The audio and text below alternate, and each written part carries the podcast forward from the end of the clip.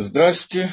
Э, мы, э, в двух словах я повторяю последнюю накуду, последнюю тему, которую мы учили в прошлый раз, что у нас есть два вида воздействия, которым воздействует Всевышний. Одно воздействие, которое э, Рамхаль называет гехрихи, вынужденное воздействие, которое не зависит от того, как себя ведет человек в мире. Независимо от этого Всевышний посылает какой-то свет – какие-то сигналы, какое-то воздействие на мир, которое движет всеми мирами, в том числе нами с вами в первую очередь. И второй вид воздействия – это воздействие Всевышнего на мир, которое происходит в зависимости от того, какие действия совершаем мы отсюда. Те действия, которые вызывают обратное воздействие Творца, которое воздействие идет снизу вверх.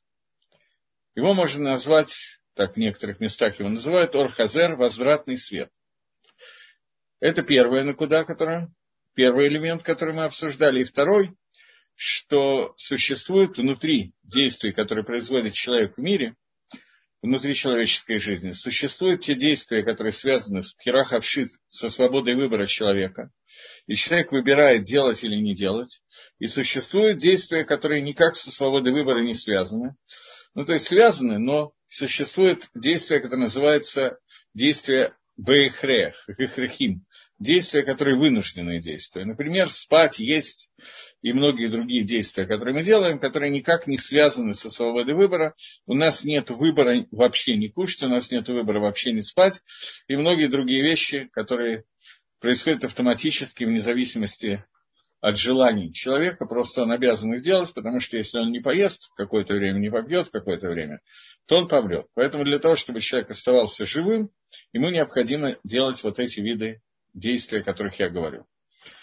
И я даже обсуждал то, что э, внутри вот этих вот видов действия, которые называются ихрахим, видов действия, которые вынужденные действия человека, несмотря на то, что это не массе, не действия заповедей и аверот, не действия, связанные с мицвод и аверот, не действия, связанные с заповедями и преступлениями, тем не менее, даже их, в принципе, лакатхила изначально, надо постараться производить так, чтобы они были произведены Лашем Шамай во имя небес.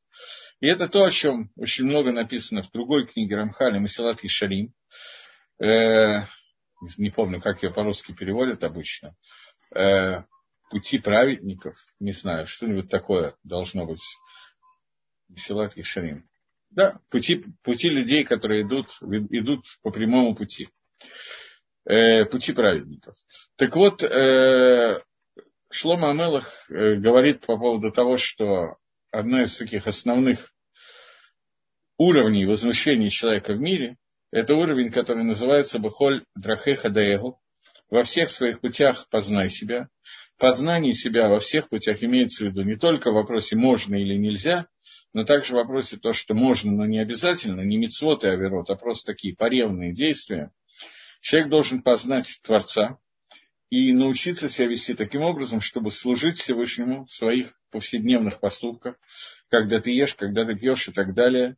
Сюда входит браха, благословление, которое мы говорим до и после еды. Сюда входит кавана, намерение, чтобы есть для того, чтобы были силы служить Всевышнему, и многие другие вещи.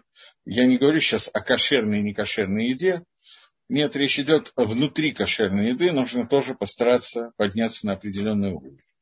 Но, тем не менее, существуют вещи, которые определены выбором человека, это в основном мицвод и аверот, это заповеди дела и заповеди не дела, и существуют вещи гехрахим, которые происходят воздействие автоматическое. Теперь это мы обсудили на прошлом уроке, насколько я помню. Теперь мы продолжаем двигаться дальше. Рамхаль продолжает и говорит – что вот установил Адон Барагу, благословенный он Всевышний, благословенный будет он, установил, что все иньони, все элементы, которые, э, в которые попадает понятие выбора человека, они приводят к тому, что э, происходит некое движение, которое зависит от выбора человека, и это движением, своим выбором человек включает определенные силы. В таком размере, и на таком уровне, которому соответствует этот человек, о котором мы говорим, и действия этого человека. То есть разные люди могут в разных, на разных уровнях включить какие-то духовные силы, но любой человек я сейчас говорю про действия, которые происходят Ам Исраэль, когда он делает митцвот, или когда он делает Аверот, любой человек производит какие-то действия с помощью митцвы Авейра, которые являются не только результатом внутри самого человека. Безусловно, эти вещи, которые определяют то, что Рамхаль много раз написал в начале книги Даригашем, о том, что человек должен путем мицвод, путем этих действий приобретать шлеймут, целостность, и любая вера ведет к кисарону, к изъяну внутри человека, но кроме того, что это производит влияние на самого человека в виде шлеймута или недостатка шлеймута, целостности или изъяна, кроме этого это происходит, э, производит действие и как бы включает все духовные силы, которые существуют в мире. В таком размере, на таком уровне, как как положено этому человеку, в зависимости от того, на каком уровне находится сам человек и на каком уровне какое конкретное действие он производит. То есть, все, не только любое действие само по себе, оно является, включает что-то, но даже слова человека и даже его мысли э, тоже производят это воздействие, которое делает так, что начинают работать духовные силы, которые создал человек э, Всевышний мире. И это не только действие, это и человеческая речь, и человеческая мысль. Но разница, размер, количество этого воздействия и их уровня будут определены тем гвулем, той границей, которая установила и ограничила мудрость Всевышнего. Э, Понятно, что, как правило, действие производит намного более серьезное воздействие на духовные миры, чем мысль или слова человека. Но это тоже не очевидно, это как правило происходит. И в зависимости от того, кто такой этот человек, какого он сам уровня, какие каванот, какая чистота его намерений, какая дигдук, как, насколько он медоех, насколько он утонченно и уточненно производит действие заповеди, в зависимости от этого происходит некое движение всех сил, которые создал Всевышний в мире, про которые мы говорили, что есть какие-то самые верхние силы. Я поднял руку, чтобы показать, но она вышла за пределы камеры. Это очень позитивно. И все ниже и ниже происходит какое-то воздействие по цепочке, пока не доходит до уже материального мира. Мы с вами договорились, я с этого начал урок, что любое человеческое действие, которое он производит, оно не просто влияет на самого человека, но оно вызывает обратный свет Всевышнего, из самых высоких сферот Всевышнего, докуда доходит Мицвод, производит обратное воздействие Творца на мир. И вот это вот обратное воздействие, оно, об этом мы сейчас говорим, что это не только действие сам, само по себе внутри меня, когда я произвожу эту митсу. Поскольку я, безусловно, меняю себя каждой митсу и каждой авейрой, не дай бог. Но кроме этого, каждый из евреев, производя свою заповедь, о которой мы говорим, воздействует на самые верхние миры, и это идет обратный свет со стороны Творца, и вот это воздействие, о котором мы сейчас говорим. Продолжает Рамхали говорит, однако, после каких-то действий, которые связаны с херой, с выбором человека, Э, притягивается сила движения, которые становятся мухрахим, какие-то вынужденные действия. То есть после того, как человек сделал какую-то митсу, вынужденно производит некое соединение с верхними мирами, и оно происходит, это уже, поскольку так создан этот мир, что это движение, это соединение становится мухрахат, оно становится вынужденным соединением, как бы стопроцентным воздействием. Так же, как законы физики, которые мы каким-то образом лучше можем описать, чем законы, связанные с воздействием Творца на мир и взаимодействие высших сил, каких-то духовных с более низкими, еще более низкими материальными, это очень трудно описать законами Ньютона или Эйнштейна, но когда мы говорим о каких-то вещах, связанных с ну, просто обычным материальным миром, они за последние несколько тысяч лет немножечко лучше описаны, и их мы более или менее знаем из курса средней или начальной или более высокой школы, и мы знаем, что когда из окна высовываешь руку с камнями, отпускаешь, и камень летит вниз, то мы знаем, что F равно МЖ. Мы знаем какой-то там закон Архимеда и так далее. Это вещи, которые не связаны с э, ни с чем. То есть после того, как Всевышний уже установил это внутри семи дней творения, установил все законы грубо говоря, земного притяжения и выталкивания массы из воды, Архимеда, после того, как это установлено, это делается мухрах, это становится вынужденным воздействием. На самом деле, точно таким же вынужденным воздействием является слияние духовных миров с нижними и еще более нижними мирами в тот момент, когда кто-то здесь делает какое-то действие, которое связано с его свободой выбора.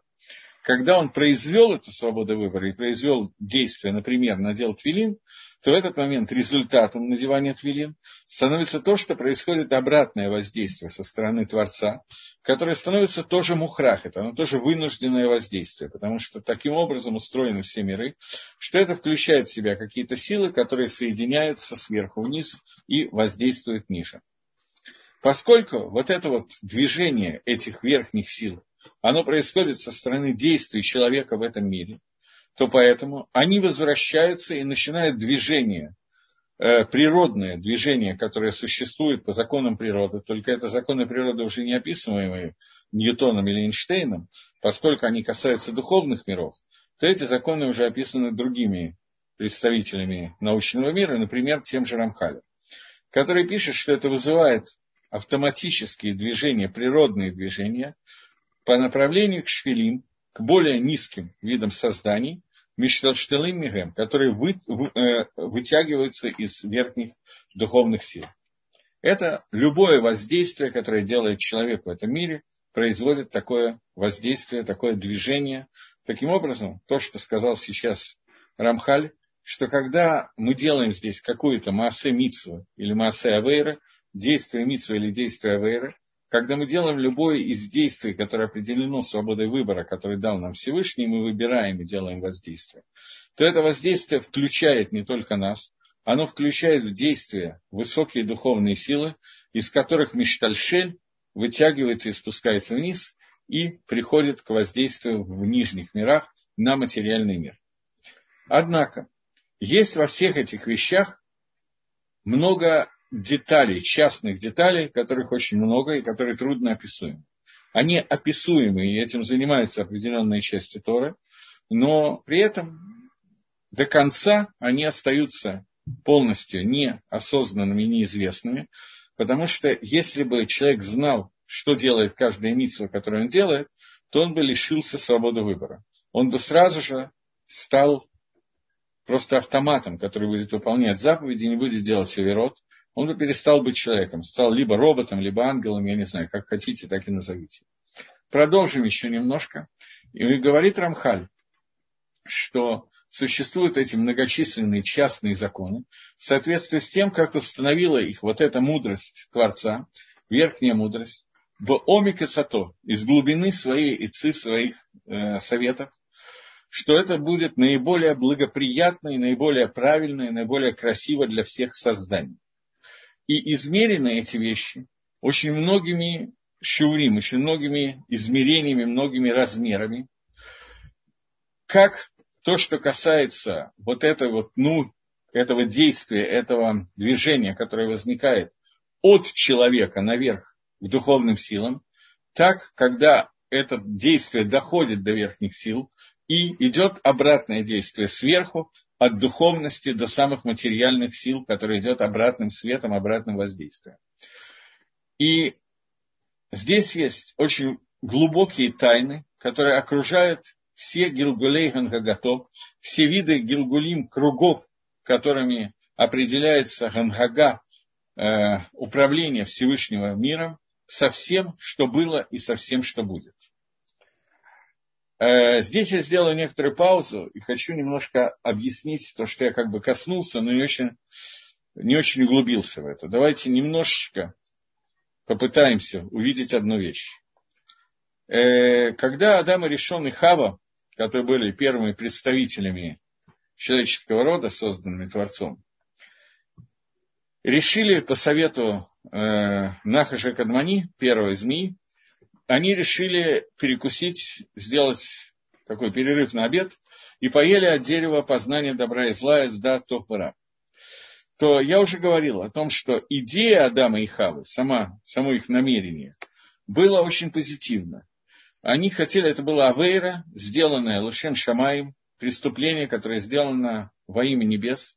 они хотели взять и э, увеличить количество тьмы в этом мире, увеличить гестер по ним сокрытие лица Всевышнего, увеличить ГЛМ сокрытие Творца, для того, чтобы создать новый Гаолам, новый мир, Гаэлем и Гаолам – это одно и то же слово, путем сокрытия лица Всевышнего. Хотели составить более темный мир, для того, чтобы в него внести свет, и таким образом свет Творца, который будет сделан нашими мицвод, этими действиями, которые включат все движение и приведут его обратно вниз, они хотели осветить имя Всевышнего настолько, насколько это возможно, больше, чем это заповедовал сам Всевышний.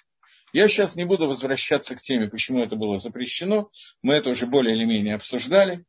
Но то, чего я да хочу коснуться, я хочу коснуться того, что э, когда это произошло, и они действительно сумели затемнить немножко этот мир, то делали это они тем, что они ели от дерева познания добра и зла, зда, тофара. И это дерево, которое уже однажды было описано в Торе, и первое, как бы, кибаихоль, как бы нарушение рациона желания Творца, происходило именно с этим деревом. На третий день творения было сказано, и создаст земля зелень травную по семени его, по роду его, и дерево плод, производящее плод. И стало так, и э, произвела земля э, зелень травную по роду, по семени ему, и дерево, производящее плод.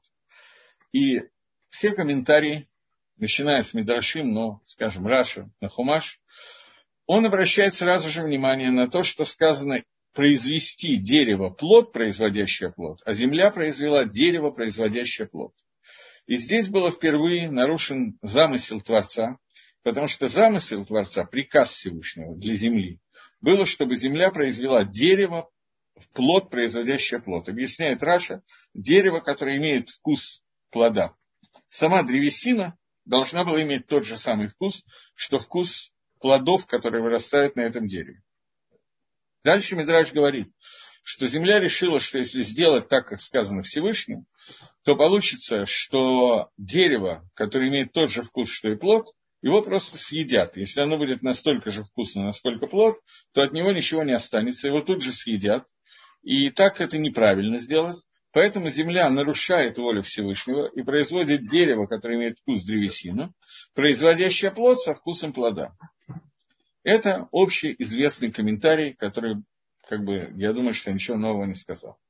Проблема заключается в том, что когда мы говорим о земле, Эрец, то очень трудно понять, как Эрец смогла, земля смогла нарушить волю Всевышнего. Я сейчас не имею в виду то, что Земля является неодушевленным предметом, и у нее нет собственных желаний, нет свободы выбора, херахавши, поэтому каким образом может Земля нарушать волю Творца, в этот вопрос я не планирую сейчас входить. Есть мнение, что это, ну, неважно, здесь есть несколько объяснений, что имеется в виду, но сейчас пойдем по простому смыслу. Посука Земля решает, что если вкус дерева и вкус плода будут одинаковыми, то в этом случае произойдет некий э, неправильный такой момент творения, и это совершенно непонятно, потому что у нас есть самое начало книги Берешит. Берешит Барай Лаким это Шамаем Ведгарец. Вначале сотворил Всевышний небо и землю. Слово Шамаем происходит от слова Шам, там. Там, отделено от нас. Слово Арец происходит от слова Рац, бежать. Я уже как-то говорил, что слово ларуц, раз ларуц, слово бежать, и слово руце, хочу, это одно и то же слово. Одно и то же слово. Хотеть и бежать. Бежать это значит перемещаться в то направление, где я хочу оказаться. Это человек бежит, если он хочет куда-то. Если он никуда не хочет, он не двигается, он не бежит. Само понятие бега, движения, возможно только в том случае, особенно бег, это быстрое движение, только в том случае, если я хочу уйти из этого места и перейти в какое-то другое место. Отсюда появляется название земли, которое называется Арец. Арец произойдет слово раз.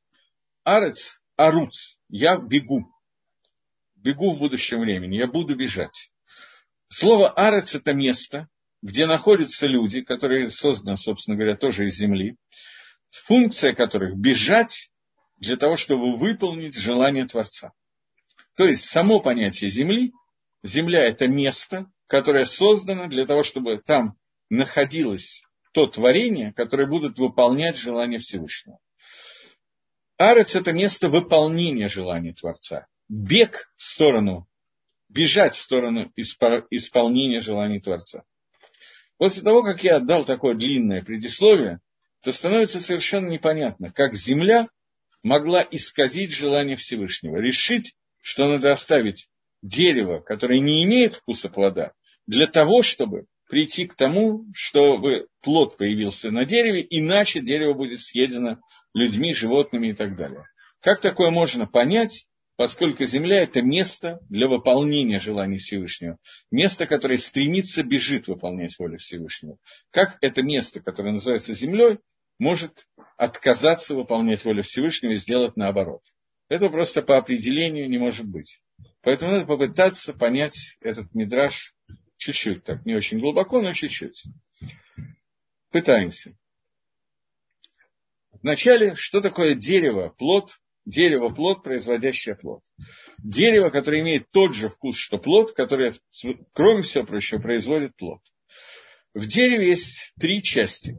Есть часть корень, который берет то, что необходимо взять из земли, присоединяет дерево к самой земле, высасывает те соки, которые из земли, поднимает ее по стволу и направляет через ветки к, э, в плод.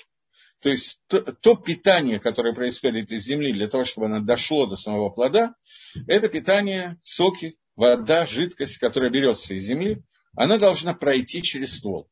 Таким образом, ствол является неким средством для того, чтобы корень передал то, что ему нужно передать, внутрь плода. Без этого ствола невозможна передача снизу вверх от земли и до результата, нет никакой возможности это произвести. Таким образом, если перевести это на более простой человеческий язык, то ствол древесины является средством, а плод является целью, результатом. В принципе, на иврите примерно так и называется. Плод – это при. При – пирот. Это и есть результаты, плоды, которые происходят, это результаты.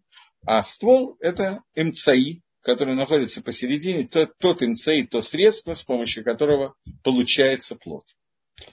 Поэтому в том мире, в котором мы с вами находимся, мы видим совершенно нормальное явление, что ствол и плоды обладают разным вкусом. Они разные, потому что плоды созданы для еды, а ствол он не создан для еды, он создан для того, чтобы передать влагу, жидкость и наполнить плоды для того, чтобы плоды могли существовать. Если мы перейдем в более такой высокий аспект, более общий аспект от дерева к состоянию мира, то это состояние существует Аламазе, наш мир, в котором мы с вами сегодня находимся, и существует Аламаба, существует грядущий мир. Грядущий мир – это плод. Наш мир – это средство достижения этого плода. Это то, о чем мы уже говорили, о том, что изначально создан мир незавершенным, нецельным, несовершенным, для того, чтобы человек своими действиями привел мир к совершенной форме. Совершенная форма мира и самого человека – это шлеймут, цельность, которая есть. На сегодняшний день человек не шалем, он не цельный. Этот шлемут нужно достигнуть. Поэтому на сегодняшний день мы находимся в месте, которое бежит, стремится к достижению шлемута и к получению плодов. Но сам плод это Аламаба, это грядущий мир. Внутри понятия авойды, понятия работы, службы Всевышнему, эти два аспекта, аспект плода и средства для того, чтобы получить плод, два разных, две разных темы, которые существуют, они существуют точно так же, как внутри дерева. Существует работа, возьмем даже не службу Всевышнего, а вначале обычная работа. Человек идет на работу для того, чтобы, я не знаю, закручивать шурупы какой-то кусок дерева для того, чтобы получать для этого какую-то зарплату. Он делает какие-то действия, за которые потом получает зарплату. И процесс получения зарплаты, он намного более вкусный и приятный, чем процесс самой работы. Работа иногда, иногда очень часто, очень тяжелая, получить деньги за нее награду за нее. Обычно не тяжело, а просто взять и все, больше ничего не нужно. И это то, что происходит во время, когда дерево, земля должна произвести дерево, плод, производящее плод, то есть сделать такое состояние человеческого существования, когда зарплата, то есть плоды, будут иметь точно тот же вкус, что и работа. Чтобы человеку, я опять перехожу к Авадат Гашем в службе Всевышнего, чтобы человеку выполнять митцвот и получать награду за выполнение митцвы, для него было абсолютно одинаковым состоянием в смысле удовольствия, которое он получает. Другими словами, чтобы что такое удовольствие за получение митцвы? Что такое награда, которая дает Всевышний за те митцвот, которые мы делаем? В чем состоит это понятие награды? Оно состоит в... Это Аламаба, это мир грядущий. То, как объясняют нам комментаторы, понятие Аламаба, понятие грядущего мира, это понятие, когда нам будет раскрыт таам, смысл заповедей, которые мы делали в этом мире. Когда человеку будет раскрыта любая митсва, без исключения, которую он делал или не делал, и любая вера, которую он делал, он увидит результат, как это повлияло не только на него, но на общую картину превращения Аламазе в Аламаба, превращения этого мира в мир грядущий. Каким образом любое действие, которое было сделано каждым из нас здесь, сложится в мозаику, и мы увидим, что происходит при получении Аламаба. Теперь представьте себе, если бы земля произвела, произвела дерево, плод, производящее плод. Не так, как, было, как она произвела, дерево, производящее плод, а дерево, плод, производящее плод. Получилась бы ситуация, что человек не мог бы не выполнить митсу и не мог бы сделать авейру. Потому что если ему ясно и стопроцентно видно, какой результат той митсу, которую он делает, если ему также на стопроцентно видно, какой результат потери миссу, который он не делает, или результат авейры, который он делает, перед ним бы находился перед глазами, и он явно видел эти результаты на все сто процентов, то свобода выбора бы исчезла. Земля – это то место, которое бежит к исполнению воли Творца. Воля Творца – это действительно, чтобы когда-то дерево и плод древесина и плод, обладали одним и тем же вкусом.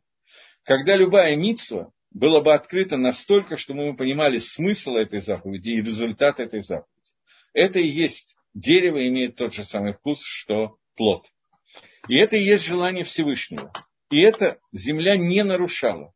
Земля произвела временное состояние Аламазе, состояние этого мира, которое есть желание Творца, чтобы в этом мире, я подчеркиваю, не в Аламаба, а в этом мире, мы находились в состоянии, когда дерево и плод имеют совершенно разный вкус. Поэтому от нас скрыт смысл заповеди, и мы не знаем точно, как какая заповедь на что влияет и как она, какие силы она запускает. Теперь мы возвращаемся к тексту Дери Гашем, когда Рамхаль нам говорит на эту тему и сообщает нам, что в, каждой, в каждых из этих иньонов, в каждых вопросах, о которых мы говорим, когда человек воздействует на мир путем свободы выбора собственной, существуют различные частные законы, в соответствии с тем, как Газра, как установила мудрость Творца, в соответствии с глубиной его совета, который он сам себе дал, Всевышний, насколько каждое из этих действий должна давать на от удовольствие для всех созданий. И измерение этих вещей, оно измерено каким-то совершенно невероятным количеством детальных измерений, которые не выдержит ни один электронный прибор, ни один штангенциркуль, насколько четко и ясно Акодыш Баргу измерил любое действие, которое мы делаем. И когда вот та тнуа, то воздействие, которое мы оказали, идет от человека к верхним силам, оно измерено Всевышним и четко определено, какое воздействие, какая из, митцвот, с какой кованой может дать на верхние силы. И также, после того, как оно достигает этих сил, и начинается обратное движение, которое запускает эти силы духовные, которые находятся выше уровня Малахим, выше уровня ангелов, которое начинает воздействие сверху вниз, духовное воздействие, которое в результате дойдет до самых низких точек материального мира. Оно тоже четко измерено Всевышним, но Если бы нам оно было открыто бы сегодня, то мы бы были лишены свободы выбора. И это то, о чем сказано, что если бы дерево имело тот же вкус, что и плод, то оно бы работало уже не передаточным звеном, а наоборот, оно бы работало бы как самим плодом, и его бы просто съели. То есть человек был лишен свободы выбора, потому что его стремление к плоду, а если дерево и плод это одно и то же, сделало бы невозможным не соблюдать митцвот и невозможным делать иверот.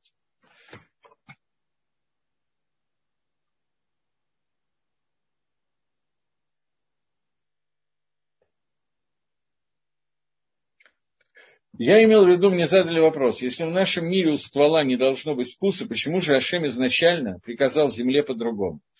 Я имел в виду то, что фраза, которая написана в Торе, что земля должна произвести дерево, плод, производящее плод, речь идет о конечном результате. О том результате, который произвел, должен быть произведен в конце существования мира, когда наш мир перейдет в состояние Аламаба. Но для того, чтобы до этого дойти, должно быть какое-то время, когда у ствола нет вкуса плодов. Потому что иначе это бы уже сделано было раз и все. А Акодыш Баругу, как мы с вами уже договаривались, он хотел дать понятие службы Всевышнего, понятие авойды, для того, чтобы человек мог довести это до состояния, для которого все было предназначено, но предназначено не руками Всевышнего должно было сделано, а человек становится компаньоном Творца в творении миров. Поэтому это было сделано таким образом. Поэтому слово «арец» – это то, что бежит к исполнению воли Творца. Очень четко уловило волю Всевышнего и сделала именно таким образом. Дальше не вопрос оказалось, а просто спасибо. Спасибо, я с удовольствием. Двигаемся дальше. Говорит Рамхаль в Дере Гашем, продолжает и говорит, что вот, Гина, вот, поскольку установила мудрость Творца, чтобы в этом мире существовал мациют существования добра и зла, как мы упоминали раньше, и это как бы самая большая свобода выбора, самая большая вилка, которая может существовать. Это книжка Маяковского «Что такое хорошо и что такое плохо». Когда человек должен увидеть разницу между хорошо и плохо, так вот изначально этот иньян, это понятие, должно существовать таким образом, чтобы у этих двух понятий добра и зла существовали корни. Они должны быть, я не знаю, как от слова корень произвести глагол. Укорнены, я не знаю точно. У меня русский языка не самое лучшее. Так вот, они должны существовать какие-то корни добра и зла, которые существуют. Вслед этим корням должны существовать какие-то вещи, которые выходят снизу, сверху вниз и уже превращаются от корней идет дальше и спускается вниз до такого уровня, что происходят какие-то вещи, которые видны уже в нижних мирах, те, которые Рамхаль в этой книге называет шфилим, самые низкие, как долина, самые низкие материальные точки. И вот установила мудрость Всевышнего Эдбаров, что эти силы, отделенные силы, о которых мы говорим, они являются корнями всех созданий. То есть, когда Всевышний отделил нечто от себя, я только хочу, чтобы было понятно. Всевышний, то, что я называю отделением, это не означает, что у них нет связи со Всевышним. Но в какой-то момент Всевышний происходит какое-то такое затемнение каких-то частей, что, настолько, что, несмотря на то, что они соединены с Творцом, другим соединением, чем было раньше, я могу даже ввести термин, чтобы не, не входить на иврите, но не объяснять его. Существует понятие цимцум, когда происходит отделение, и существует понятие кав, которое делает так, что это отделение остается, Всевышний заново с этим соединяется. Но вместе с тем существует какая-то вещь, которая, какой-то уровень, который называется невдолем, отделенный. Это все миры, которые спускаются ниже, созда- созданные миры, невроем, которые спускаются ниже, чем Творец, и Творец их отделил от себя, несмотря на то, что самым низом он продолжает быть соединенным, Млоколю Арец Кладов, вся земля полна его славы и так далее, но при этом это наполнение Всевышнего этих миров. Но сами миры, они киба и холь как будто бы отделены от Творца. То есть то, как мы можем это рассматривать, как отделенные от Творца, они называются не в долю, отделенные. Так вот эти вот начала отделения, они являются корнями всех созданий, о которых мы говорили. И это идет по своему порядку и по своему как бы, уровню, так как это предписано. Чтобы к ним относилось то, что к ним относится, то есть те тикуним и килкулим, те виды исправлений и те возможности килкуля, это порчи, которые соотносятся с каждым уровнем создания миров. И вот получается такой мацав, такое существование добра и существование, которое отсутствует добро. Состояние, которое назовем лотов. Есть тов, а есть лотов. Хорошо и нехорошо. Истинность понятия тов, истинность понятия добра, оно в том, что существует некое создание, которое готово, приготовлено к получению света от раскрытия лица Всевышнего, которое и есть то, что дает свет, что Всевышний обратил лицо и выдал вот этот вот свет, бесконечный свет Творца, это понятие добро. Понятие обратное добру – это когда не хватает вот этого вот приготовления, то есть какие-то создания, которые не приготовлены, в них есть изъян приготовления, изначально созданный Всевышним, изъян возможности принять свет Творца. И таким образом это некий вид творений, которые, мы говорим сейчас о самых верхних корнях этих творений, о духовных частях, которые как бы металмин, как бы скрываются от света Всевышнего. Свет, свет Всевышний к, них, к ним не, не то, что не попадает совсем, но попадает в какой-то очень другой дозе, другом количестве, чем свет, который попадает э, в те виды творения, которые называются Тов. От этих двух сил изначально происходит их толдот, от слова лаледы, то, что рождается из них, и из них происходит тикуним, исправление в самых нижних вещах, удаленных от этих верхних духовных сил, которые идут до самого низа. Это тов. Это то, что получается внизу, то, что получается понятие добро. И есть то, что обратно этому. То есть те духовные силы, которые не вдоль отделены от Творца и сделаны таким образом, что у них не хватает, изначально они созданы, с нехваткой возможности принятия света Творца, то, как они Мишталшилим спускаются вниз и продолжают свое влияние до самых нижних материальных вещей, это понятие, которое называется корня понятия Ра. Понятие зла, которое является обратное добро. Если говорить так на совсем простом языке, то гилуй по ним, раскрытие лица Всевышнего, это понятие тов, сокрытие лица Всевышнего, это понятие ра. Но поскольку Всевышний Идбарашмо, он как бы неизменен, и он дает свое сияние, свое лицо всюду, то те, кто, те творения, которые, я сейчас говорю опять о самых верхних, накудот, самых верхних элементах творения, те верхние элементы творения, которые в состоянии получить это то, предназначены для этого, это называется сила добра. Та сила верхняя, сила, сила, которая изначально создана для того, чтобы не воспринимать это добро, в нем есть изъян в принятии добра, это шорыш, корень понятия ра, которое спускается вниз уже, понятно, не как корень, а уже как нечто другое. Двинемся дальше. Ты должен узнать, говорит Рамхаль, что вот, несмотря на то, что на самом деле причина всех, всего добра в любом месте, где она находится, то есть, что значит в любом месте, где она находится? Как в верхних силах, так в их, в, те, в том, что из них рождается, это Гаарат Панафит Барех. Это сияние света лица Творца Идбарех, как мы уже говорили. С какой целью Творец создал э, злые творения? Сила создания Ра. Ну, я думаю, что мы об этом почитаем немножко и поговорим позднее. Сейчас рано.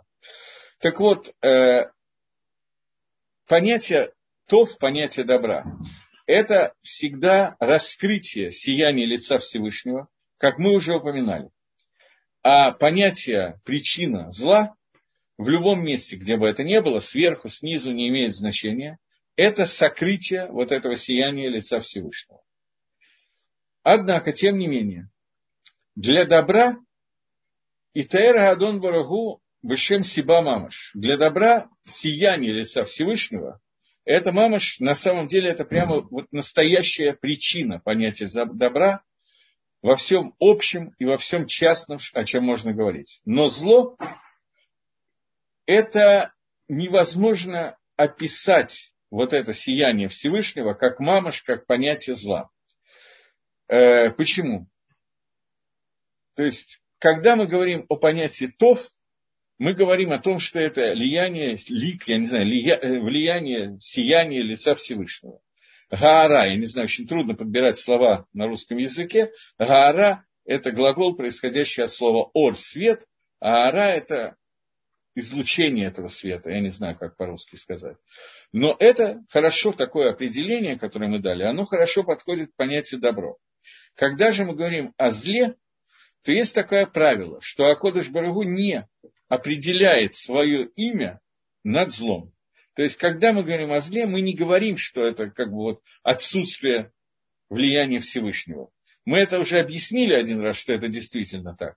Но мы объясняем это как-то иначе. А именно, мы говорим о том, что это гейлем, сокрытие света Всевышнего и гестер панах, и сокрытие его лица, это является корнем понятия зла. Потому что это на самом деле истинная причина того, что такое зло. Другими словами, то, что я сейчас описал, что такое зло, я описал, что это то место, то состояние, где есть сокрытие лица Всевышнего, и где, э, и где э, сейчас, да, ГЛМ это тоже сокрытие, другое, другое слово, но сокрытие света, который излучается от Творца. Таким образом, то определение, которое сейчас Рамхаль дал, он сам добавляет еще несколько слов, чтобы определить его точнее, и говорит, что этой стороной понятия «ра» мы объясняем, что «ра» – зло – это гейдер тов, это отсутствие тов. Вакуум, состояние, когда нету тов – это «ра». Состояние, когда нету света – это состояние зла. Это первая сторона. И это общее, совершенно верное определение. Однако, существуют детали, этого вопроса, э, которые существуют в Мумациют, в существовании всего этого описания. И вот Адон Барагу, Всевышний, благословен Он, что Он может все, и нету какой-то, не существует ничего, что мешает ему сделать, и он ничем не ограничен. Он создал некий корень и некий источник детали, который э, в него вложен понятие тахлита цели, которое достиг, э, достижение этой цели становится гедер тов, отсутствие тов. И вот это вот создание, которое создано, которое отвечает за отсутствие тов, и оно из него, из этого создания, выходят уже детали понятия зла. То есть, в общем, зло – это отсутствие добра. Но есть отдельная брия, отдельное создание, которое является тем, что оно э, уже детализированно выводит в действие вот эти вот вещи, связанные с понятием зла. Соответственно, так как это установила мудрость Всевышнего, и соответствует для того, что именно требуется Творцу, для того, чтобы поместить человека в этот мир, в этот мир, в том состоянии, которое является замыслом Всевышнего, чтобы человек находился между понятиями топ и понятиями добра и зла. И это то, что написано. Йоцер ор убаре хошек. Создал свет и создал тьму. А сашалом убаре этра. Создал мир, сделал мир и создал зло. Здесь небольшая пауза. Попытаемся обсудить этот кусочек. Немножечко. Когда-то мне, я помню, позвонил один человек из города Люберца и задал вопрос, что внутри понятие создания, на русском языке я не знаю других слов, как сотворил, создал, все это синонимы, э, но в мире Торы как бы существует три вида творений, это три, три вида созданий, это Брия, Яцира, Асия. Брия – это самый верхний из них. самое серьезное создание, создание, которое называется Ешмиайн, создание что-то из ничего. Яцира – это уже придание некой формы тому, что было создано, а Аси уже действие этой формы, которая вступает в действие. И в такой ситуации понятие Боре – это самый высокий вид творения, который может быть. Тора начинает словами «берешит бара», вначале сотворил. Дальше «веецер лаким», «веяс лаким». Употребляются другие слова. Слова э, «яс» – сделать, «яцар» – тоже сотворить, создать, но уже э, творение более низкого уровня. И когда мы молимся, это вот кусочек из Ишаяху, мы молимся каждый день в брахот благословления перед Криашма утром, перед утренним шма. И там есть слова, которые мы сейчас читали. Юцер ора барехоша, который яцар, свет, и бара, более высокий уровень создания, хоша. Лихойра, на первый взгляд, спросил меня этот человек, творение, слово боре, это самый высокий вид творения, и оно должно относиться к свету, а не к тьме. Про тьму сказано бара, а про свет сказано яцар. Поэтому это совершенно как-то трудно понять, как тьма может быть более высоким уровнем создания, чем свет. Объясняет Рамхаль, что Акодыш Барагу, свет – это как бы то сияние, которое исходит от Творца, его практически не надо создавать, оно всегда есть. То добро, тот ор, тот свет, который Всевышний постоянно влияет на мир. Но когда Всевышний делает гейдер, сокрытие этого света, уменьшение его, то здесь Всевышний создал отдельное какой-то маарехет, отдельную систему творений, которая называется Ра или Хоших, тьма или зло, как хотите, так и назовите, которая является отдельной системой творений для того, чтобы была общая картина того, что существует, для того, чтобы было в этом мире существовала гармония между силами зла и силами добра. Гармония, которая состоит в том, что Гашем дал человеку свободу выбора. И если сияние лика Всевышнего полностью открыто и больше ничего нету, то свобода выбора отсутствует. Я заодно отвечаю на вопрос, который мне прислала, если я правильно понимаю, Эстер, с какой целью Всевышний создал злые творения – если понятие зла, понятие тьмы не будет, и будет существовать только свет, то человек будет, у него будет полное отсутствие свободы выбора. Человек будет находиться в состоянии, когда он видит творение, Творца, его желание, и будет не в состоянии каким-то образом не делать мецвод и нарушать планы, которые существуют. А Кодыш Бару уже хочет, чтобы человек все время находился в состоянии пхиры, в состоянии выбора.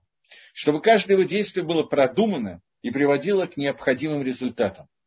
Поэтому для гармонии этой свободы выбора нужно, соответственно, тьма и свет. Раскрытие Всевышнего и его сокрытие. И вот поэтому сказано о том, что Всевышний создал отдельное творение. Это целая система, начиная с самой верхней силы, которая распространяется во множестве, во множестве, во множестве проявлений, которые называются Боре Хоших или Боре Ра. Тот, который создал от слова Брия самый высокий уровень создания. Хоших или Ра. Сейчас, секундочку. Как расценивать зло в отношении животных? Если у них нет награды в будущем мире, так и соединить это с мерой справедливости Творца. Фамилия, Андреев. Э, вопрос супер. Ответ я супер дать не могу. Я могу дать два ответа на этот вопрос. Один ответ, если кто-то слушал мой урок по э, как, если кто-то слушал мой урок по Тишебиаву, то когда мы говорили о процессе плача и страдания, которые есть в этом мире, то, по-моему, я немножечко коснулся темы этого вопроса, э, потому что мы говорили о том, что страдания сами по себе, они приводят к нескольким вещам. Здесь у нас у Рамхаля будет целая тема и сурим страдания у праведника в этом мире, поэтому я подожду с тем, чтобы это подробно разбирать. Но поскольку вопрос задан, один из вопросов, который здесь возникает, страдания приводят к какому-то тикуну, к какому-то исправлению. Как происходит это исправление и за что, давайте мы подождем, пока Дарья Гашем, Рамхаль сам ответит на этот вопрос. Но один из подвопросов к этому вопросу – это страдание, которое происходит в мире животных. Животное не обладает свободой выбора. И когда кошка попадает под машину, она определенно страдает. Собственно, как если лев догоняет антилопу и кушает ее. Она явно не лев, лев может быть очень доволен жизнью в этот момент. Но антилопа, так на первый взгляд, не испытывает много приятных ощущений, когда ее живую, не, не убив, в общем, еще доедает вот этот вот лев. А лев не ждет, он отличается от других животных тем, что он не ждет, когда не убивает животное, не ждет, пока он умрет, а ест прямо вот с живого. И очевидно, что такое животное испытывает страдания, и, собственно, когда кошка поймала мышку и играется с ней, и она долго играет до тех пор, пока не надоест играть, а только потом уже начинает ее кушать, то тоже у мышки общего состояния удовольствия нет от этого процесса. И страдания животных – это один из вопросов, которые как бы таких должен, в общем, как-то задать себе каждый человек, потому что это булет, это бросается в глаза. Значит, есть два ответа на этот вопрос. Оба я говорю очень коротко. Один ответ связан с Гилбель Шамот, с переселением душ, что поскольку человеческая душа, она периодически, может быть, не целиком, а какая-то часть этой души. Я не буду входить, объяснять кусочки из Аризаля, как происходит Гилгуль Шамот, как происходит вот этот вот процесс переселения душ. Но это процесс, который для Рамбана, Аризаля и для многих других комментаторов является как бы алиф бейт, самыми начальными вещами.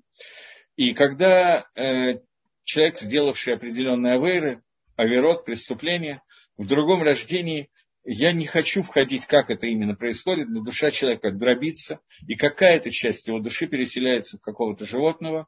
Иногда это происходит не один, а несколько раз, не входя в детали. И вот эти Исурим, эти страдания, они приходят к искуплению той авейры, которая была у человека в прошлом Гилгуле. Это один из ответов на вопрос, который я понимаю, что может не всех устраивать, и он не полностью отвечает на вопросы без детализации. Но кроме всего прочего, это второй ответ – что мы видим, что понятие страдания внутри этого мира, это понятие, которое по каким-то причинам, которых мы с вами не можем объяснить, оно является необходимой частью текуна исправления внутри мира. И это продолжение того, о чем мы говорили с вами в, э, в уроке про Тишебиав, те, кто слушал этот урок, что мы видим, что существует два направления текуна, два направления исправления который должен внести человек своими действиями в этом мире. Исправление не имею в виду исправление того, что было испорчено, а имею в виду исправление в смысле того, что Всевышний создал этот мир недоделанным, который надо доисправлять. Один из видов исправления – это Тора и заповедь, который бежит земля. И второй вид исправления, который Адам решен сознательно внес в этот мир, когда ел от дерева познания, для того, чтобы был еще один вид исправления, вид исправления через Исурим, через страдания. И это исправление делается не только Бальпхира, не только человеку, у которого есть свобода выбора, но любое творение, которое прошло это, вносит некое исправление в этот мир. Это происходит именно из-за того, что Акодыш Брагу создал понятие Ра, создал понятие сокрытия лица. Более подробно мы увидим немножко еще, когда Рамхаль сам об этом будет писать Немножко мы увидим на эту тему. Поэтому пока я прервусь в ответе на этот вопрос, появился еще один вопрос. Э, что важнее, процесс или результат? Э, ответ на этот вопрос невозможно дать, поскольку результат не может быть без процесса. А Кодыш Брагу изначально, изначально Акодыш Брагу создал этот мир таким способом, что к результату можно прийти только через процесс. А Кудыш Баругу, он Гаколи и Холь, он может абсолютно все.